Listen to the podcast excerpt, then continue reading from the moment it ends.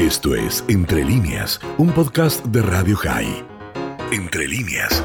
Rabino, ¿cómo ha sido esta experiencia de el Seder ahí en Dubái? Bueno, depende cuando me preguntas. Si me preguntaba eso hace dos años, cuando estuvimos encerrados, cada uno nada más con su familia por la cuarentena y el corona, te hubiera dicho que esta cosa es... Tal vez te llegó por estar demasiado tiempo solo y con cuatro copas de Pesaj, porque estar con tanta gente, uno, y dos, estar con tanta gente en un país árabe en el tiempo del Ramadán es imposible. Pero parece que para Dios nada es imposible, y para los ayudantes aquí en la tierra, eh, gracias a Dios y a todos los que se esforzaron para hacerlo posible, se hizo posible. Y estuvimos en el Seder, más de mil personas en un lugar, y sí, otros miles de personas en diferentes lugares. Había, hay un restaurante que se llama Te, Tel Aviv, Tel Aviv, que también hicieron Seder ahí, en otro hotel en la Marina, y en diferentes lugares. Pero entre todos, eh, esa imagen de estar aquí, eh, yo creo que es la salida de Egipto verdadera, salir de un lugar cerrado que piensas que todo es imposible, a un lugar que entiendes que todo es posible. Rabino, me imagino el desafío de la logística. Uno que hace un seder para la familia, familia extendida, quince personas, veinte personas, ya sabe lo que es armar eso. Armar un seder para mil personas eh, no es un tema simple, más con todas las leyes de Kashrut que tiene la festividad. Cuéntenos un poco sobre eso, porque... debe haber sido un emprendimiento mayor. Claro, eh, mira, no era fácil, pero Chabad, por ejemplo, aquí en Dubái, trajeron eh, más de diez jóvenes que ayudaron en eso durante más de un mes. Y gracias a Dios y a Chabad, ellos no comen mucho en Pesaj. No sé si usted conoce la pirámide del, de la alimentación halájica. Eh, porque yo en el Seder, en mi mesa, estaba también un rabino de Yemen, temaní, y los yemenitas están en el lugar más ancho de esa pirámide, porque comen de todo. Y ahí van los eh, sefaraditas que comen eh, kitniot, y los marroquíes, y los ashkenazim que eh, no comen kitniot, y los más estrictos que no mojan la matzá, y Chabad está en la cúspide, en el lugar que no comen absolutamente nada, no mojan ni la matzá, comen Eh, lo mínimo necesario, entonces eh, casi sin condimentos, por diferentes eh, cosas estrictas. Pero yo creo que el, el sentimiento, sí, la, tal vez la comida material no era de lo mejor, pero la comida espiritual, eh, el ambiente era algo increíble. Podías sen- sentir cientos de niños cantando Manishtaná, de diferentes países, diferentes lugares, diferentes idiomas, pero...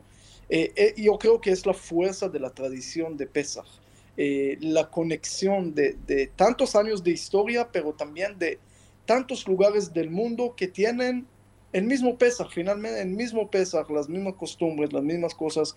Eh, eso es lo que Ben Gurion siempre le respondió en mil novecientos cincuenta y cuatro, cuando le preguntaron, ¿y ustedes qué tienen que ver con los judíos eh, antiguos?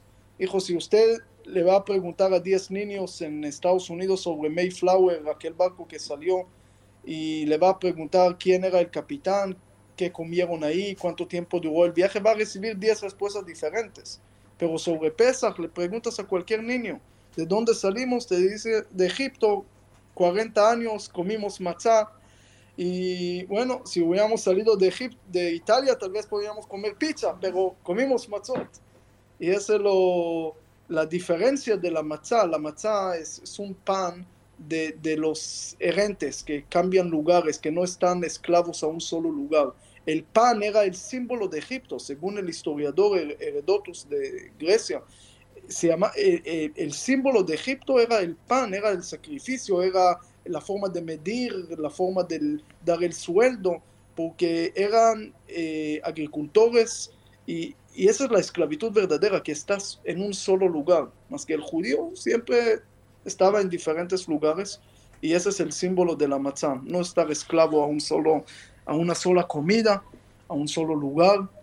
Y gracias a Dios salimos de Egipto, salimos de la esclavitud del cuerpo en Pesaj, por eso el sacrificio en Pesaj era de cebada, que es comida animal, simbolizando la salida del pueblo de la parte física, conectando con la cuenta del Homer a Shavuot, que es la salvación espiritual que recibimos la Torah, que es la parte espiritual, y por eso el sacrificio en Shavuot ya era de trigo, que es comida de humano, y entre una cosa y otra siempre tenemos la, el Yom Ha'atzma'ut, la salvación de la tierra también, y eso es lo que dijo el Rabino Cook, el, la cuerda de los tres hilos no se romperá fácilmente, el pueblo de Israel, con la tierra de Israel, con la Torah de Israel, y eso es lo que esperamos siempre eh, poder cumplir ese mensaje.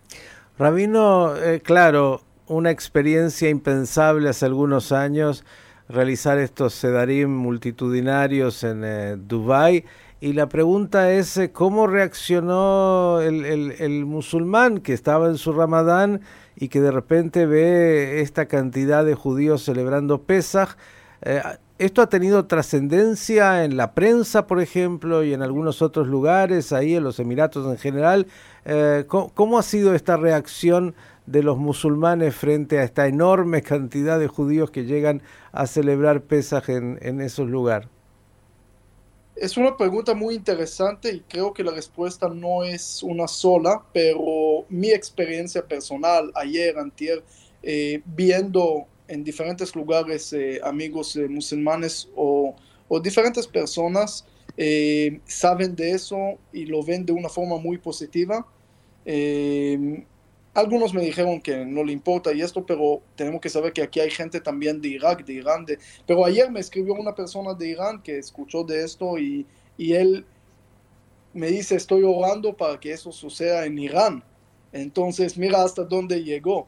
Eh, yo creo que mucha gente, no creo, eso estoy seguro, porque yo visité en esos días eh, diferentes lugares y vi, eh, creo que bastante personas eh, con la, de la religión musulmana, y creo que hay mucha gente, más de lo que pensamos, que están a favor de eso de una forma eh, muy caliente. No es nada más, entiendo que eso pasa, qué bueno, sino están muy contentos con lo que está pasando, los hijos de Abraham que se están reuniéndose otra vez.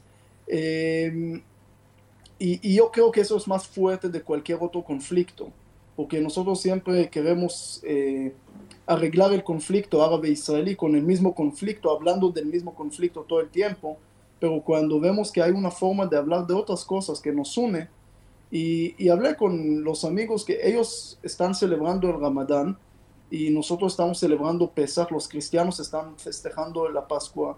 Y no es coincidencia que, que eso pasa en el mismo mes, el mismo tiempo. El mensaje es muy claro. Pueden cada uno aplicar su religión sin olvidar que hay algo más fuerte que nos une como personas, como seres humanos. Y eso no lo podemos olvidar. Entonces, yo creo que eso cada año va a crecer más. Vamos a tener más personas aquí, más gente y, y ojalá más países que se unen a esa, a esa visión de paz, porque yo creo que no hay otra forma, no hay otra forma y a veces los políticos y a, a algunas personas ahí tienen interés de mantener conflictos, pero la población está muy a favor de esos procesos de paz. Bien, la última y agradeciéndole porque nos ha pintado fantásticamente esta experiencia. Usted sabe que en el mundo, usted recorre tantas comunidades, hay siempre mucho temor por la seguridad. Parece que los judíos vivimos preocupados de que nos cuiden, no vaya a ser que pase algo. Digo, ustedes eh, están ahí masivamente en eh, Dubái. Y entonces la pregunta también, ¿hubo mucha seguridad cuidándolos, mucha preocupación de que no tuvieran algún tipo de situación de atentado? Mira, eh, había seguridad, pero no tanto, no tanto. Ayer estuvimos en un parque eh, y vi muchísima gente de Israel y también a la par gente eh, árabe de diferentes lugares, en el Global Village también. No hay tanta seguridad. Eh, en el Seder había seguridad, pero muy básica. Pero te digo algo un poco triste tal vez. Yo creo que en esos días es más peligroso estar en Israel eh, que estar en esos países, y lo vemos, lamentablemente. Eh, este año el Kotel era uno de los tiempos más vacíos, aparte del tiempo del COVID, pero eh, en los tiempos pasados el Birkat Kohanim en el Kotel siempre había cincuenta mil personas. Este año llegaron algunos miles. Eh, la gente siente miedo en Israel, y aquí cero, no, no se siente nada de miedo. Eh, bastante amables la gente en donde vas, tal vez porque te quiere, quieren venderte también cosas, pero también aparte la gente eh, en, eh, yo tengo un video con un amigo, un, no amigo, lo encontré ahí, pero una persona de Siria, y él me dice que él ama a los judíos porque él vio que salvaron niños en Idlib. Entonces hay cosas que nosotros no sabemos la, el, el efecto de una acción que Israel hace, la acción humanitaria que Israel hace. Pensamos que, que no es gran cosa, pero genera, genera, esa es una siembra, y, y, y salen árboles de amor, eh, y es la única forma de explicar el, eh, lo que está pasando en Israel afuera a través de esas acciones, porque veo tantos frutos de esas cosas y tenemos que seguir haciéndolo. Rabino, la última es una anécdota, porque dijo tal vez nos quieren vender. Israel, para aquellos que hemos estado, y usted lo sabe bien, eh, está muy caro, eh. Hay que tener mucho dinero. ¿Vale la pena ir a comprar a Dubái? Porque usted viajó con la familia, su señora habrá visto algo, los chicos también. ¿Está más barato Dubái que Israel? Mi esposa me preguntó lo mismo. Yo le dije, donde está escrito en la tienda sale, tú puedes entrar. Pero el, eh, en realidad el, el, la moneda, estuvimos antes en Jordania un día y medio, y en Jordania todo se volvió muy caro porque la moneda de ellos es casi dos dólares. Y aquí la moneda es menos de un shekel. Entonces cuando el, el dirham es cero punto ochenta y siete más o menos de shekel.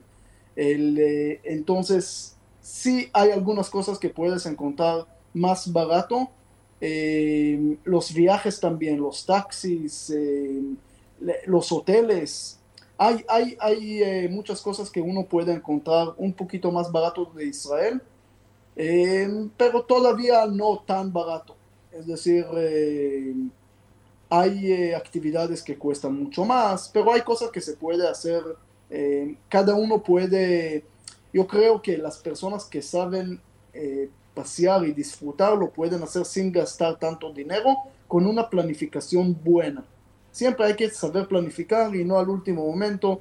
Hoy en día hay bastante opciones, hay, en vez de hotel puede ir uno con familia. Yo siempre escojo un consejo para todos los oyentes, eh, tal vez lo saben, un consejo sencillo, pero Airbnb. Eh, encuentras casas que son mucho más cómodas para los niños, hay una piscina abajo, hay cosas que puede gratis usar, en vez de agarrar un hotel con niños, te sale dos cuartos, tres cuartos, ya te sale el triple. Entonces hay forma de no gastar mucho y vivir bien. Esto fue Entre Líneas, un podcast de Radio Jai. Puedes seguir escuchando y compartiendo nuestro contenido en Spotify, nuestro portal radio jai punto com y nuestras redes sociales. Hasta la próxima.